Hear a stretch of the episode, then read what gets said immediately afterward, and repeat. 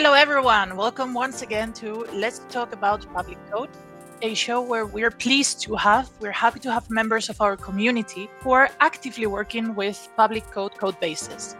My name is Alba Rosa and I am one of the code base stewards of the Foundation for Public Code. And I'm joined today by my colleague Jan Ainali, who's also a code base steward at the Foundation. Welcome, Jan. Hello, Alba. Ready for a new episode? Yes, ready. And also very nice to have you back. And of course, nice to, to be back for me too. In this tenth episode already. In the conversation today, we'll talk to a person that knows her way around the open source communities pretty well, I would say, right? Yes. Today, we're joined by Leslie Hawthorne from Red Hat, and she is formerly Senior Principal Technical Program Manager at the Open Source Program Office. But right now, she's the Senior Manager for Vertical Community Strategy. Yeah, let's say hi to her, right? Yes. Welcome, Leslie. Hello, everyone. Thanks very much for having me. Hi, Leslie. Welcome. Nice to have you here. So first off, we want to give full disclosure and also thank you, because you are on our strategic council here at the Foundation for Public Code. And since it's so new, perhaps you can talk a little bit about what you see in the future of it, or perhaps even to start you off, like, what do you think is the future of public code? Sure, absolutely. Okay, so I'll I'll take that, that question in two parts. So in terms of what I think about as the future for the Strategic Council, I will give full disclosure that one of the reasons why I was very excited to join the Strategic Council was because the requirements were effectively help the Foundation for Public Code advance its mission, and we will largely be in contact with you when we have a question or we need we need advice or we need a connection, but we're largely just looking to you to be the human being you are in the world, and we'll phone a friend when we need your assistance, which is great for me because, you know, one, I'm deeply committed to the works that you folks are doing, but like, you know, like everyone who has lots of cool stuff that they work on, I'm very busy. So I think that as far as the future of the Strategic Council, if I were to posit, I think you're, you folks are just going to continue to collect individuals who are going to be able to be helpful to you in strategic parts of your mission and are going to be there to give you useful advice. But frankly, you, you know what you're doing. So, so more often than not, I find myself on a phone call going, that sounds fantastic. Yes, that's a great idea. I would totally do that. Have you thought about talking to this person? And that's that's kind of my job. And it's a, it's a great job to have. um, when I think about the future for public code, um, that's that's something that I can talk about in, you know, much greater detail, just because I see an explosion in the potential for public code. And we even have a swath of recent announcements to to support that, right? Like if we look to our friends in Germany, and the coalition government has just published its platform, and, you know, there's a call there for if there are tenders for code to be created for public administrations, the results of those tenders should be open source. So again, the Free Software Foundation Europe's call for public money, public code, we're seeing instantiated in the um, the German platform. We had our friends in France just a couple of weeks ago at Open Source Experience in Paris talk to us about how, you know, the French government is also putting in place plans to prefer open source software for public tenders, et cetera. So, and we all, I also in my, um, I would say my travels, but obviously we're all not, not visiting anywhere. In my opportunities to talk to folks in the community, um, you know, I'm hearing more and more different groups who are looking at ways in which open source software can be of value to public administration. So, you know, my friends in, in the Open Cities group in the Czech Republic, I had the opportunity to talk to some folks who were, you know, working in the city of Paris, you know, their chief open source officer, Philip, when I was in, you know, Paris a couple of weeks ago for the conference. And there's clear appetite for, and now policy mandate around preferring public code when spending, you know, income from the taxpayers. And I am I'm hugely supportive of that as a resident of Europe for any number of reasons, but it, it now seems like we've progressed past the folks clearly understand that this is a good idea to now we're looking at implementing it from a policy perspective. And as it is implemented from a policy perspective, then where is the community going to evolve to in order to be able to meet the demand from those policy mandates? So I'm thrilled that I got to meet some of the principals for the Foundation for Public Code years ago at a, an event put on by the European Commission called Open Source Beyond twenty twenty. And then to then to meet so many of the folks working at the foundation the next year at the community dev room at FOSDEM, and to understand that, you know, that some of the work we've done in that dev room over the years have been influential in helping you folks get your work done. And now, you know, here we are a couple of years later, and there's just this proliferation and blossoming of this throughout Europe. And it's really exciting for me as a, as a longtime open source community person and advocate to see that this is now taking shape in the political realm of, of the place I call home. I'm really, really excited about it. And I'm really, I'm delighted that I know you guys. And I'm, de- excuse me, I'm delighted that I know you nice human beings. And I'm really happy to be on the podcast today. Well, definitely. And thank you. It goes both ways. The following question we were thinking about is, uh, of course, your area of expertise with capital letters, the communities, right? Mm-hmm. So we would like to know more about, I don't know, like perhaps important ways of uh, or, or of impact efforts of strengthening the community. So what are these important ways of impact efforts of strengthening the community uh, has on the development of a code base in your experience? Sorry, I formulated it very strangely, but I think you got it. No, no, no, not at all. I think I did. So what I take your question to mean is, what is the role of a strong community in developing robust and useful software, right? Exactly. So, ab- yeah, so absolutely. Sorry. Okay.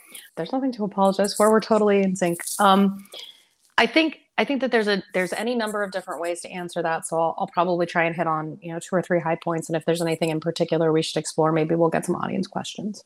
So part of the value of having a strong community around any software project is something that I think we we all know and understand, but just to reiterate it, you know, no one group of individuals who gets together to do something that is exciting and valuable has all the answers. We will never have all the answers. And often when there are open source projects or communities that get started, they get started because a group of people who know each other and who are largely in agreement about how to solve a problem decide to get together and solve a problem that is important to them. But that cannot be sustained forever. If you want the project to grow, if folks have a change in their interests, you want to make sure that there is somebody who is equally excited to carry that work forward. So the power of a strong community is really a project's sustainability and its longevity and a diversity of perspectives. It's wonderful when we all get together as folks who are largely like-minded to solve a problem, but then what we find is we tend to think alike. You tend to be friends with folks that think like you, right? That's just being a normal human. So being able to have a strong community also involves, you know, growing that community and growing a diversity of perspectives within that community so that you make sure that whatever it is that you're producing is most valuable for all of the participants. And, you know, from my own experience, I think about this in terms of, I have a daughter who is severely visually impaired. I think it has become profoundly important to me as a mother in this situation that we see more representation in our open source communities for folks who are differently abled, so that we make sure that the code that we're producing in these open source projects that are now becoming increasingly important to public administrations is accessible, is serving the most vulnerable citizens in our societies. And this isn't just folks like my own family. We have a rapidly aging population of seniors who will also benefit from this same focus on usability and accessibility, right? So community and having diverse perspectives means that we are able to meet the needs of our constituents and make that constituent base broad, but we can't do that without wide input. So that's one way in which uh, there's there's that value in communities. Right. Uh, another way in which it's important, you know, to have a a strong community around your project is you are not going to be able to do all of the work yourself. There are going to be some dedicated individuals who are really excited, or if we look at, you know, the Foundation for Public Code's approach to the problem, in order to make sure that there are long-term maintainers for these public software projects, we make sure to give them employment to do that work, right? Without a community, you're not going to be able to carry that that work long-term and sustainably on your own, right? People need to take holiday. People decide to do something else with their existence. You need to have the ability for there to be succession within your community, and to have, even for the for the original participants or the, the core group of folks, just be able to explore new and interesting and exciting things. If you're doing the same thing day in, day out in order to maintain, there isn't always the space for imagination and creativity and growing. So having more folks around to not only share their diverse perspective with you, but also to share the load, gives you the opportunity to have that space for thought and creativity and thinking about new new things or new directions the project can go in. And the the third and I think most important aspect of community, and one we don't necessarily talk about a lot because it's one of those things that's hard to measure, and this doesn't necessarily have a bottom line impact. We are human beings and we need friends. We need people to talk to. We need folks in our life who's in company and we enjoy and who are fellow travelers throughout existence with us. If your open source project does not have a place where people can come and feel like they have nurturing and autonomy and mastery and a place to exercise their craft and their expertise, whatever that may be, from writing software to producing beautiful documentation to doing a great podcast like this one to inform everyone in the community about what's going on, the work doesn't get done. People need to have joy. And it turns out a lot of our joy, even if you're an introvert who plays an extrovert on T V like me, comes from interacting with the people that you like, who have similar interests and who care about the same things you do, right? So that social aspect, that feeling of identification and social cohesion, right, is a huge part of the community that keeps people having the energy to keep doing the work that they're doing, even if they're having a hard day or we're having a hard, I don't know, it's like March eleventh, one hundred third or something nowadays. You know, that social fabric is so very important to the long-term sustainability of our project, because people need to have joy in what we're doing. And a lot of our joy comes from the relationships we have with other people. So important, that point. Yeah. Yeah. And such a richness to your answer. Thank you for that. And that sort of brings me to follow-up. What are the challenges to enable all of what you just described? Like, oh, boy. and I and I guess particularly in a perhaps a professional context, not like any open source, but like where there are people who are being paid to contribute. So I will start off by saying something that I've been saying for a very long time, and I wish I could remember who said this to me the first time. Software is easy, people are difficult. So I, I think the most useful way to think about this is the challenge is being able to explain to people not only the value of the work that you are doing in your project, but also what is the value for them as a participant.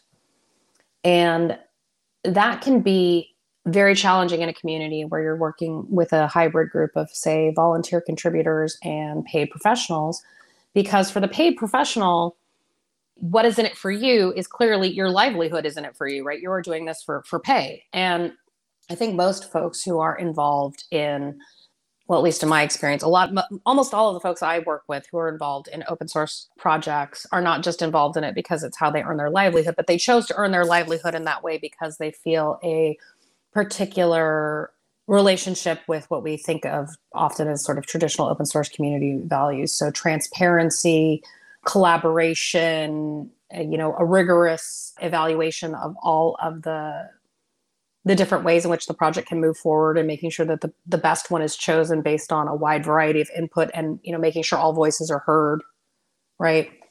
And being able to create that environment in which there is transparency and there is, you know, kind of a, a sense of mutual accountability in a very positive way, right? We are accountable for each other's success, and we are accountable for making sure that if we make mistakes together, we fix them together, right?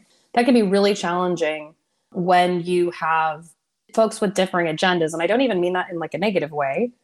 If you have an employer, your employer expects certain outputs of your work product. And it may be that the folks that you are working with in the community don't, don't necessarily see the same amount of value as your employer does, and they prefer to spend their energy over here. And it's not even that it's an assailatory relationship. It's just, how do you rationalize these various sets of expectations to make sure that you can all continue working together effectively? And that's, of course, I'm going to say this because I've been doing community management forever, but this is where having a strong community management function comes into play, because it is important that people are doing work that is in their, and I say this very specifically, enlightened self-interest, right? You want to make sure that what people are doing benefits them, or they don't want to continue doing it. And you need to make sure it benefits the project, it benefits the community, it benefits the end users of this software, and helps to meet their needs. And the only way to be able to do that effectively is having someone who is effectively able to understand all of those needs, and whose job it is to understand all of those needs. Because it turns out if you're producing the software and you're understanding what someone expects of you to produce that software, and you're trying to collaborate with other human beings, and you're trying to maintain software systems, guess what is the thing that no one has time for. The thing that no one has time for is understanding what everyone else needs and wants, and how to make sure that they all get there, because we we start off small. and we're all friends and we all know how to help each other get where they need to go at first. And the more work we do and the more impact we have, the easier it is for that kind of automatic social cohesion and glue to crumble. You know, this is why community management and really thinking about how you're going to manage your community from the very start is such an important part of the long-term success of any project. Right. We mentioned before the slightly the prospect or the evolution of open source, or how challenging or and how exciting it, it is nowadays. Mm-hmm. But I would like to ask you more particularly, Leslie, about the OSPOs, the open source mm-hmm. program offices that are being raised right now, born and raised, not only in associations where we were kind of used to see them, but also like in private companies. So mm-hmm. what's your point of view about this? Okay, so I have many different points of views kind of on the rise of the OSPO. So one thing that I note is uh, there's, you know, so having having come from America and spent, you know, a very early part of my career in an open source program office for, you know, a large American hyperscaler, you know, I have been present as the OSPO as a construct was really taking off for large corporations, um, at least in the United States. And what I'm seeing here that's that's very different is the the open source strategy for these groups, in addition to, you know, a lot of passionate individuals who really cared about service to their community through code, was these were strategic groups within the organization that helped to make sure that there was adoption by developers of different products from these companies in the overall ecosystem that strengthened that company's position vis-a-vis, like, people are using their A P Is or, you know, embedding their products in other end products, et cetera. That's fantastic. Here in Europe, what I'm seeing is there are some organizations who are putting in place an open source program office that is largely about helping them to understand how to make the best use of open source software as consumers. And this isn't just things like license compliance. We have tools for that. But, you know, how to set a corporate strategy around understanding if there is an open source project that you are going to rely upon for your day-to-day operations. Is that project healthy? Is it sustainable? What contributions do we need to make to that project in terms of person hours or currency units in order to make sure that it continues to do its work successfully? And if we are going to devote resources to this project and we discover that it is no longer in keeping with our corporate objectives, how do we move along in a way that is graceful and does not mar our corporate reputation and leave us looking like we're not doing our best work in community? So that's that's great. And that's kind of the corporate angle. And I'm I'm also seeing, just based on, again, conversations I have in the community, folks that I would have never thought of having an OSPO start to think about having this, institutionalizing their open source strategy in this structure called the OSPO, because it's a well understood term. It's got a pretty good rough definition of, of what are kind of the tasks of an OSPO. So when I hear that, like, a large chain of, we call them hardware stores. They're the place where you go when you get your garden hose and your backyard plants and your pipe fittings and things, wants to have an OSPO. I'm just like, wow, that's really cool. And it's surprising to me seeing the way that as new industries and new verticals and new areas are starting to realize the impact of open source, how they are looking to the OSPO structure really to be able to help them set that strategy, because it turns out retail is now figuring out that open source is pretty important. So they're looking at creating OSPOs. That's great. I'm a lot more excited. I'm a lot more excited about what I'm seeing happening outside of the private sector, because the private sector is cool, but to a certain extent, I feel like that playbook is largely written. Um, and it needs, uh, it needs some heavy lifting and work done around the idea of what does this mean for the smaller medium enterprise, or the minimum viable OSPO, where you have one human being who's handling all of your open source stuff, and they're going to be the only person that's in the budget to handle that. Uh, and that that's good work, and I'm confident that that will be done. I'm way more excited about what I'm seeing in terms of the creation of OSPOs for public administrations, and the idea that as a matter of policy, we are going to create and institutionalize this concept of the OSPO within public administration agencies, or as a matter of public policy, for a couple of reasons. One, again, let's let's go back to public money, public code. I am a big believer in that as a statement and as an outcome. So that's that's wonderful. And there is no reason why we should not look to share and repurpose resources that are built for the public interest to other organizations that can use them, and again, have taxpayer revenue be spent in, in other ways that improve the lives of our citizens, right? That's fantastic. But it's also by creating this concept of the OSPO, by institutionalizing this, we're doing a couple of different things, right? One, there are people in all kinds of different public administrations and different agencies, or maybe it's just, you know, the one person at the municipal level in a little town who gets that open source is really going to matter. And they have no idea how to find each other, because who would think to go look in the Ministry of the Interior, or, you know, no one knows what's happening in such and such little town, right? And you, where do you meet? How do you find people, especially in, in our days where, you know, once upon a time when I heard from folks like, I'm interested in having conversations about open source in the transportation industry. Well, it used to be my answer was, do a dev room at FOSDEM to find all your friends, I'll help you. Clearly, that's not the answer right now. So this idea that we're institutionalizing the concept of the OSPO as a way to build a network of like-minded individuals who can collaborate with one another and help support each other's work and help share those best practices that actually work for public administrations is huge. And I also note, you know, as I've already talked about, the playbook has largely been written for corporations.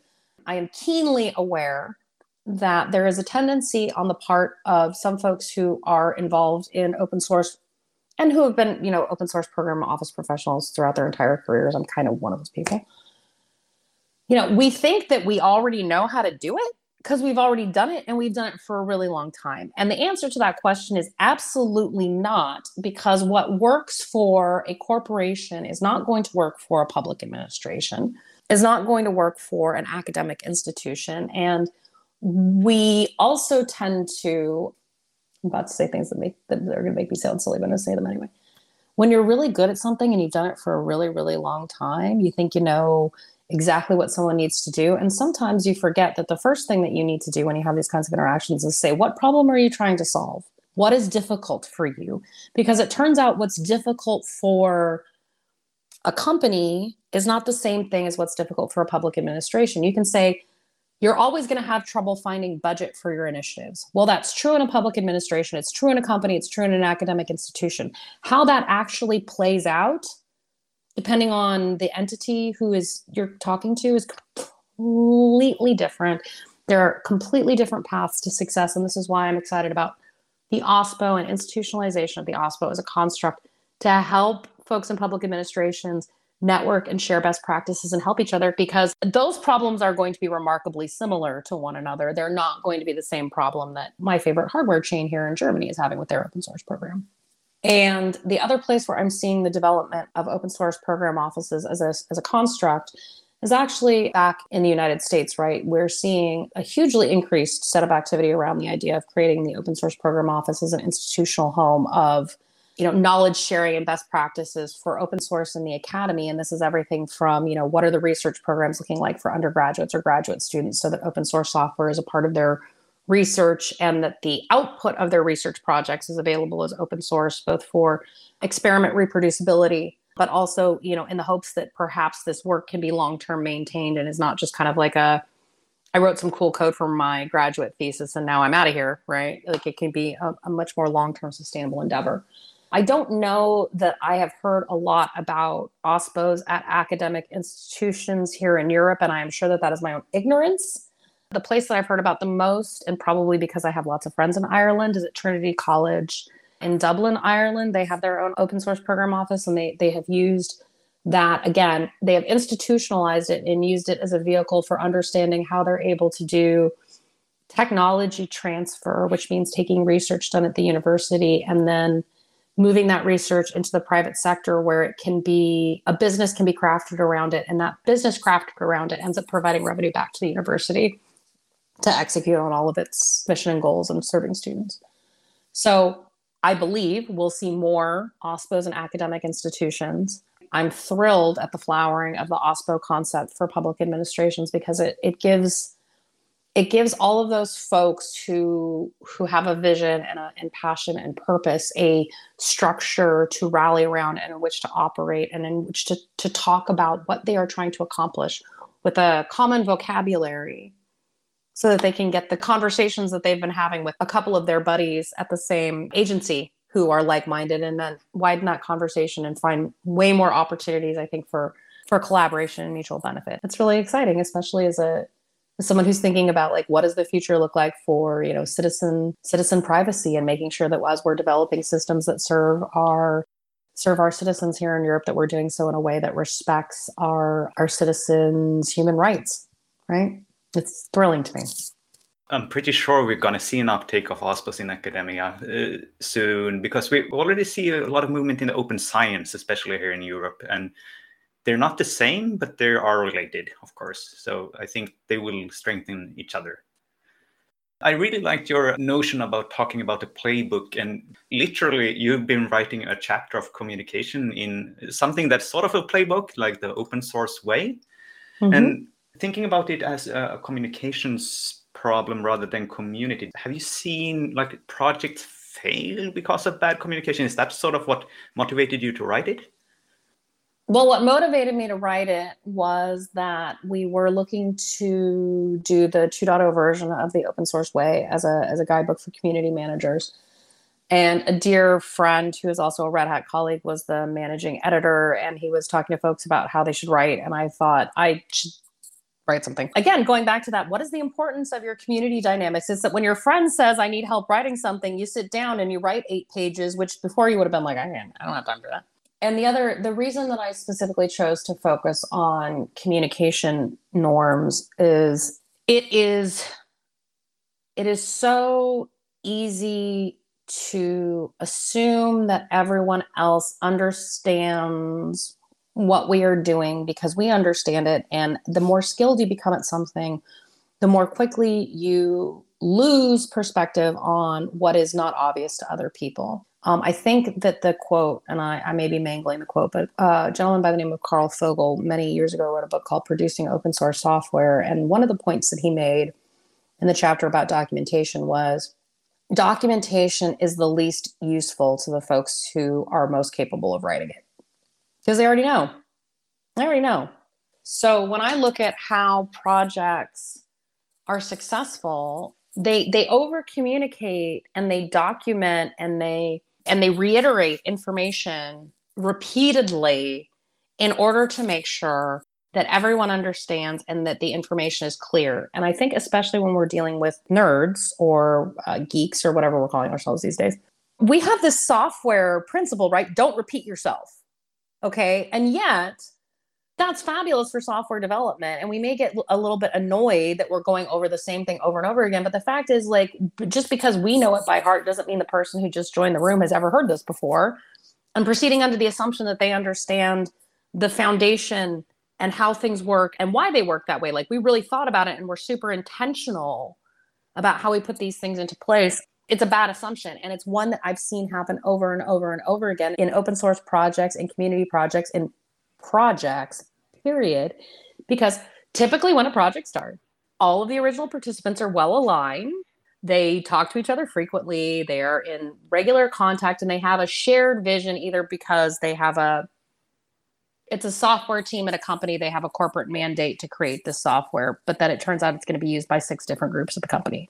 Or it's a group of friends and we all got together to write this cool open source software because we were tired of not having a place to post community conferences on a calendar or whatever.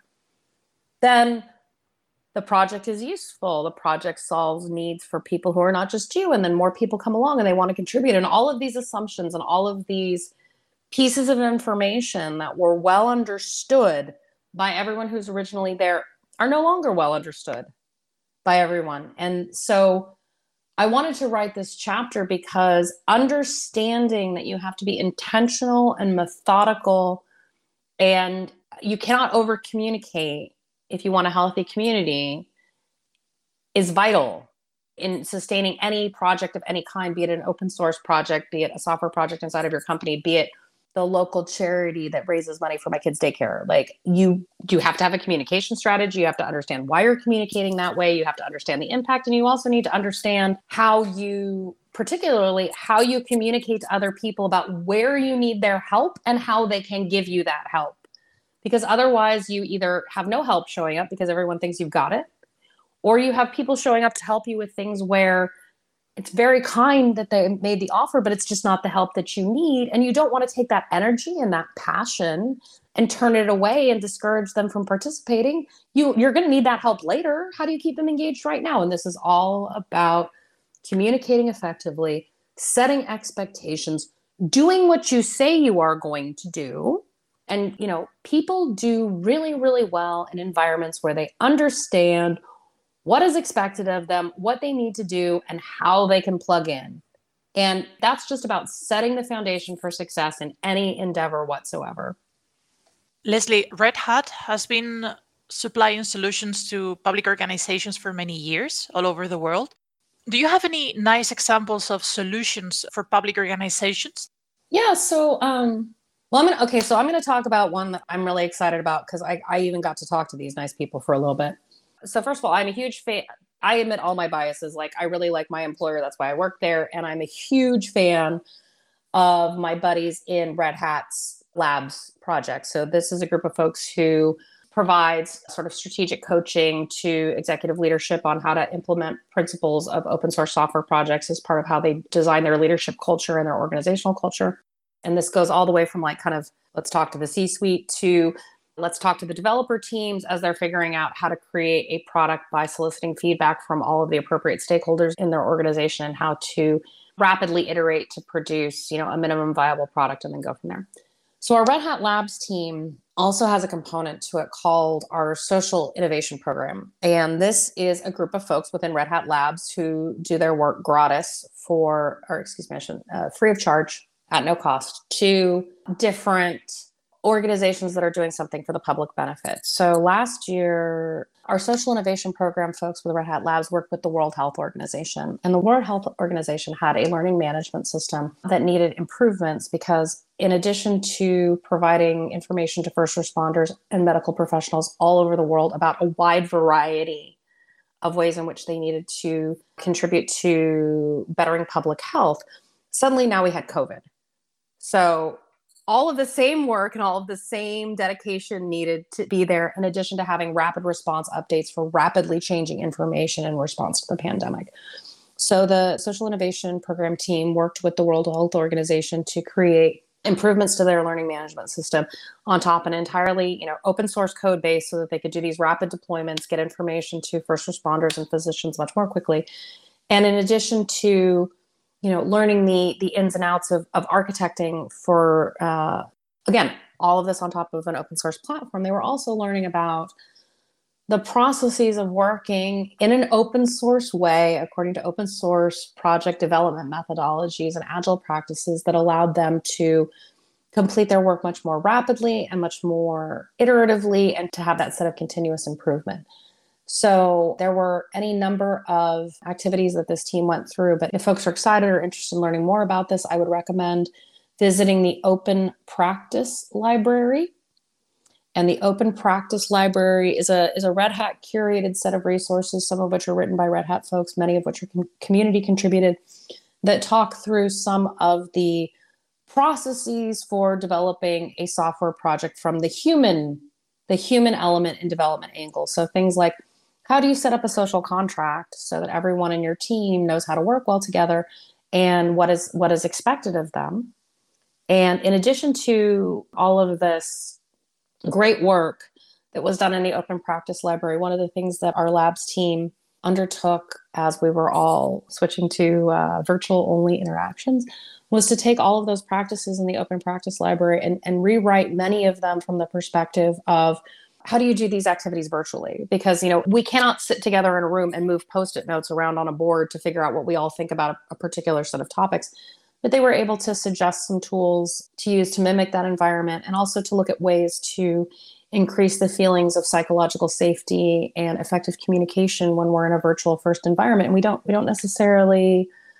You know, we all, we're human, right? Our brains give us dopamine when we talk to people in person. Turns out they don't do it uh, on a Zoom call. And that, that has an impact on how people work together, right? You know, we are we are products of our biochemistry.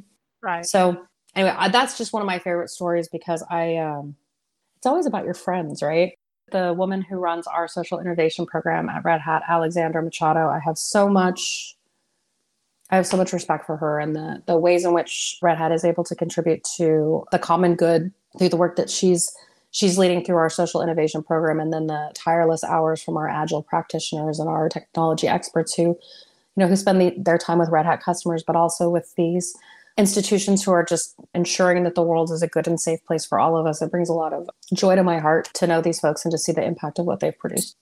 I loved who you emphasized working in an open source way, in the spirit of it. Mm-hmm. And we, of course, have the sort of the other end of it with the definition. And you've been in the board of the Open Source Initiative, who's created one definition for open source. How valuable, and I think this is going to be in two parts, and you choose how you answer to them. So how valuable is it to sort of have this definition of it? And secondly, are we lacking some sort of vocabulary to be collaborating efficiently in the open source movement? Those are two excellent questions. Okay, so I'm going to start about the importance of a shared vocabulary. So there's a couple of different things going on with the open source definition. So one is the open source definition is important in that it provides an understanding of how software licenses, which are legal documents, must be constructed in order to meet a set of requirements. That means that they are open source. And this is everything from, you know, non-discrimination in terms of field of use to people should be able to access the source code and run it and modify it, et cetera.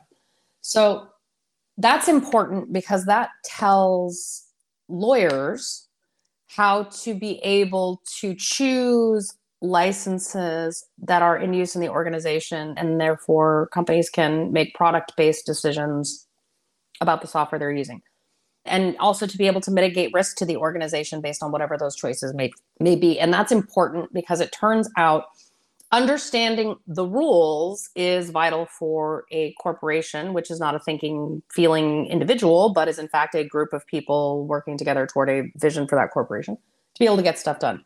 Every person needs to be able to understand what they are engaging with, how they are going to engage with it, and what is the outcome expected of that engagement. And the open source definition and that shared vocabulary allows people to have that, that common framework, right?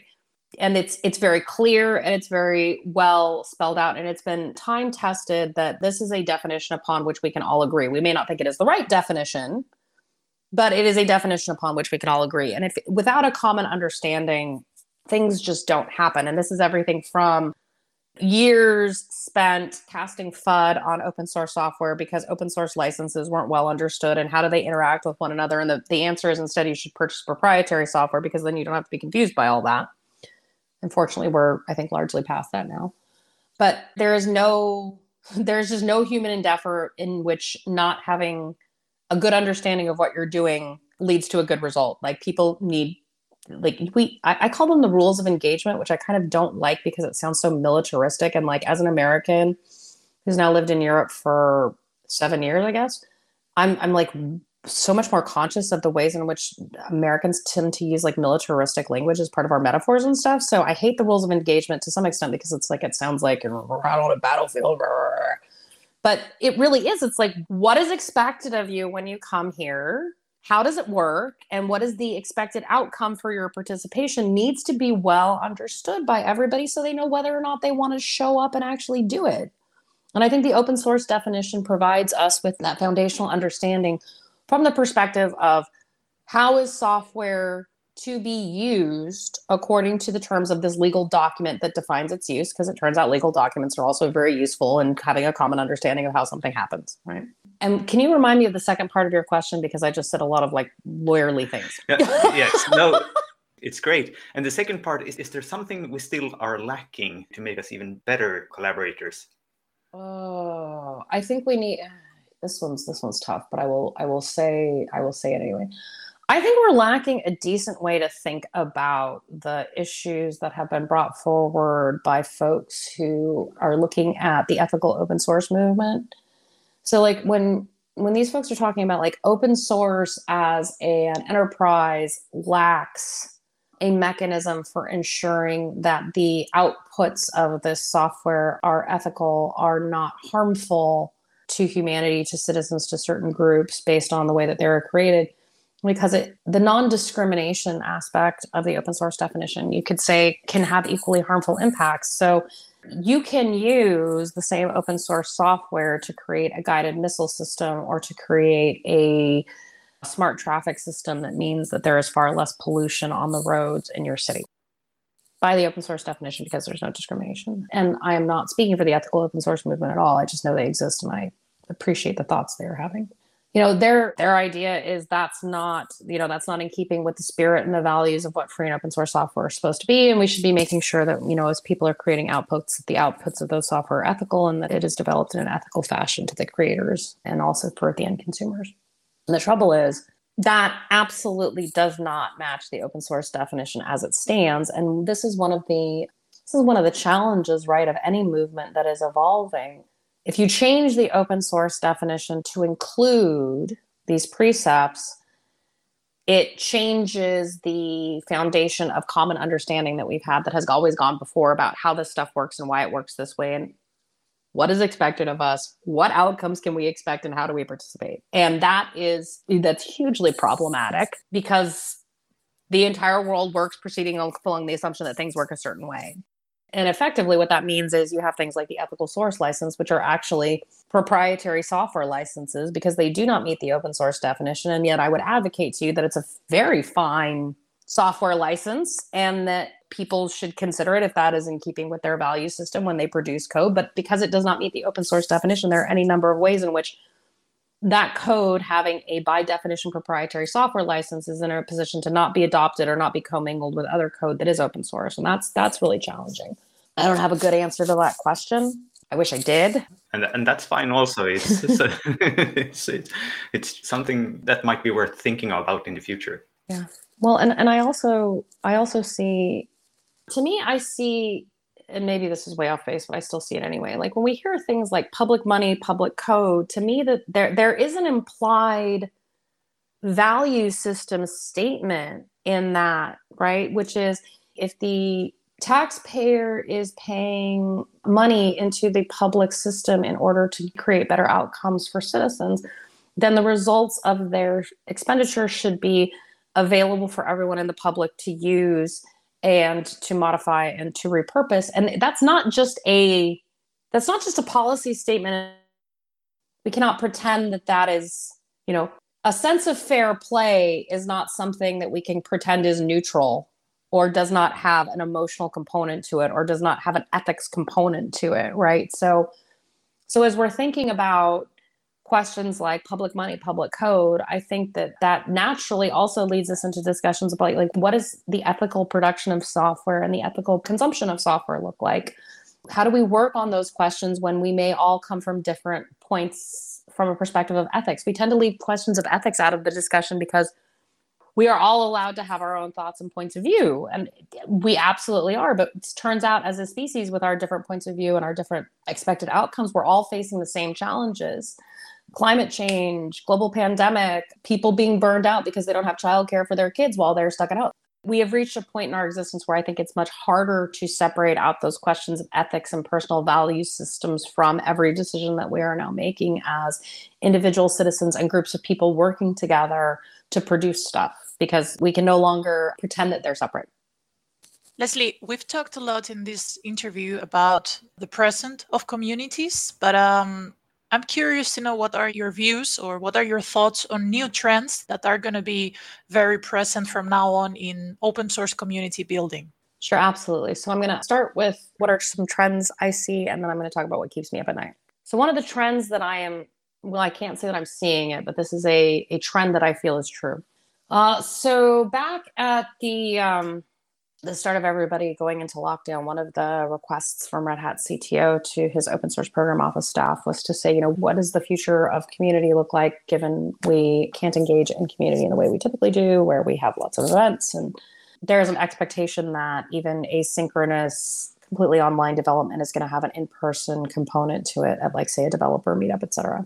And one of the points that I thought to be true was that the The changes in the world due to COVID were going to make people far more aware of their existence in a specific time and in a specific place. It's very easy to think of yourself as a global citizen if you are at many different conferences and one day you're in the Czech Republic and the next day you're in France and the next day you're in, you know, Boston, Massachusetts. It's very different when you are consistently in the same place. And I think that for a lot of folks, particularly those engaged in the production of technology, we became kind of unmoored from our sense of being in a place, because we were engaging with technology so much. Things were changing so rapidly in the technology world. We had so many different devices giving us inputs. Like, we hear it as the story all the time, like, it doesn't matter where you work from. You could be taking your phone call from the beach. And it actually matters a lot where you are. and, um, and we all kind of had the opportunity to think that through. And my my thesis was that because of that change, and because people were going to see organizations' budgets shifting away from travel and away from this idea of a push towards in-person collaboration, you know, and, and, and a need to rely on virtual collaboration, we were going to see a huge uptick in the value of the small-scale local community event after we return to normal, whatever the heck that means now. Because people want to see other people and they want to engage with other people, but they are going to want to engage with people who have the same understanding of the place where they are and that very moment in time where they are there in that same place together. And also things like, we have different ideas about caution and about how we engage with the world now, just because, you know, once upon a time, I wouldn't have thought twice about, you know, I get on an airplane and I go someplace because I need to go there for work or because I need to, you know, my dad still lives in California. I didn't think much about living in Germany with dad in California a long time ago. Well, now when I start asking myself questions about where am I going to be amongst folks with whom I am like-minded and I enjoy their company, I do not think that it is always a great idea to go far away across an ocean and across a continent in order to do that. I think the world changes rapidly and sometimes things happen that we cannot anticipate. And I think I would prefer to go to the conference in Southern Germany instead of to go to the conference that is in that is in San Francisco, right? And so I think we're going to see this huge uptick in, like, when we get back to normal, there's going to be more community meetups. There's going to be more of those, like, smaller scale conferences that folks like to participate in that are not necessarily like the big, I don't even know how to explain, like, this is like the worst possible metaphor, so I apologize, but like the number of people who are going to want to go to the, like, Apple Worldwide Developers Conference versus the number of people who are going to want to go to their local DevOps Days thing. Local DevOps Days, uh, through the roof. Fewer and fewer people are going to want to go to these big shindigs. And there's any number of very good reasons for it. And I also have a lot of joy in that prediction insofar as when I look at the overall trajectory of kind of general open source conferences, both back in the United States, but also here in, in Europe, like the, the, you know, once upon a time, there was a regional Linux Tag or Linux Day in every town, well, not every town, but like lots of towns throughout Germany. And like, the, you know, those, those kind of stopped happening as people got older and their interests changed and, you know, Linux became more ubiquitous and well understood. And I think what we'll see is we'll see a resurgence of this notion of kind of the, the open source community conference, but as more of a locus of community bonding, activity, engagement, and a, a like a social, I want to say social preservation structure. That doesn't make any sense. Like, I th- okay, so I think of this one conference that I know about, FrostCon, right? And they've they've had. Been doing this for like twenty years. They have they've had childcare on site since the first year. They have a bunch of families who show up there with their kids. And like, yeah, I mean, you can go to a great session on ham radios or the latest, you know, single sign-on technology or whatever. But, you know, frankly, most people are there because they want to go to a talk, but they're really excited that we're going to have a big barbecue at the end of the event, and we're all going to sit down together, and the vegans are going to have the cool krauts a lot and the little, like, potato patties, and like people are over here eating worst, and that's the best part of it. And the and the fact that the children are there and are learning with other children this spirit of community engagement and collaboration, and you can create things with your world, and there are kids activities for soldering stuff and things like that. I think we're going to, again, that kind of activity is going to be so much more important from a community perspective in the future. And I, I think that this is actually a very, I think it's a very interesting opportunity for corporations who are looking at what their community engagement strategy looks like going forward, because after something like this, you're going to see a reduced marketing budget, you're going to see a reduced travel budget, and you're also going to need to fight even harder for people's attention span, because in addition to all the things that distracted us, most of us are at the point now where, unless what you have to say to me actually makes my life better, I don't care. I've been through enough and I'm done. So if it's not going to help me, I don't want to listen to you and I don't want to waste your time trying to talk to me about it. Cool. Why not? That sounds great. Sounds very efficient to me. And so it turns out giving a couple of, giving five thousand currency units to a little local, you know, Linux tag kind of event, or buying the, I'm so tired of people buying beer and pizza, buying the veggie and dip platter so that we can all have some fiber in our diet for the local meetup, is going to be a great use of your funds if you want to market into a particular community, because you're giving them something valuable, you're acknowledging their needs, and you're not trying to do some big song and dance to show them they should pay attention to you. You're doing exactly what you need to do to get them to pay attention, which is to show that you actually understood what they needed and you gave it to them and you didn't expect anything in return. You understood that cultivating a relationship with them was going to have value. And that's that's where your right. expectations ended. Um, and do I need to stop talking because I have more stuff to say, but I feel like I've talked too much now. Well, yeah, we, we're coming to the hour here. So, yeah, I think it's a good time. We, we do have one last question that we always ask yes. our uh, guests here, I'm sure. Who else would you like to see on here and be interviewed by us? Oh, I have a very long list. Um, okay, so... Um, Start at the top. Okay, so one person I would suggest you wonderful human beings have on the show, because she is a brilliant human being and she knows a lot about what's going on uh, with sort of public sector activity in Ireland, is a lady by the name of Claire Dillon. She is the person who runs the Open Ireland Network group on LinkedIn, and she can tell you more things about like what the folks at Trinity College in Dublin are doing far better than I ever could.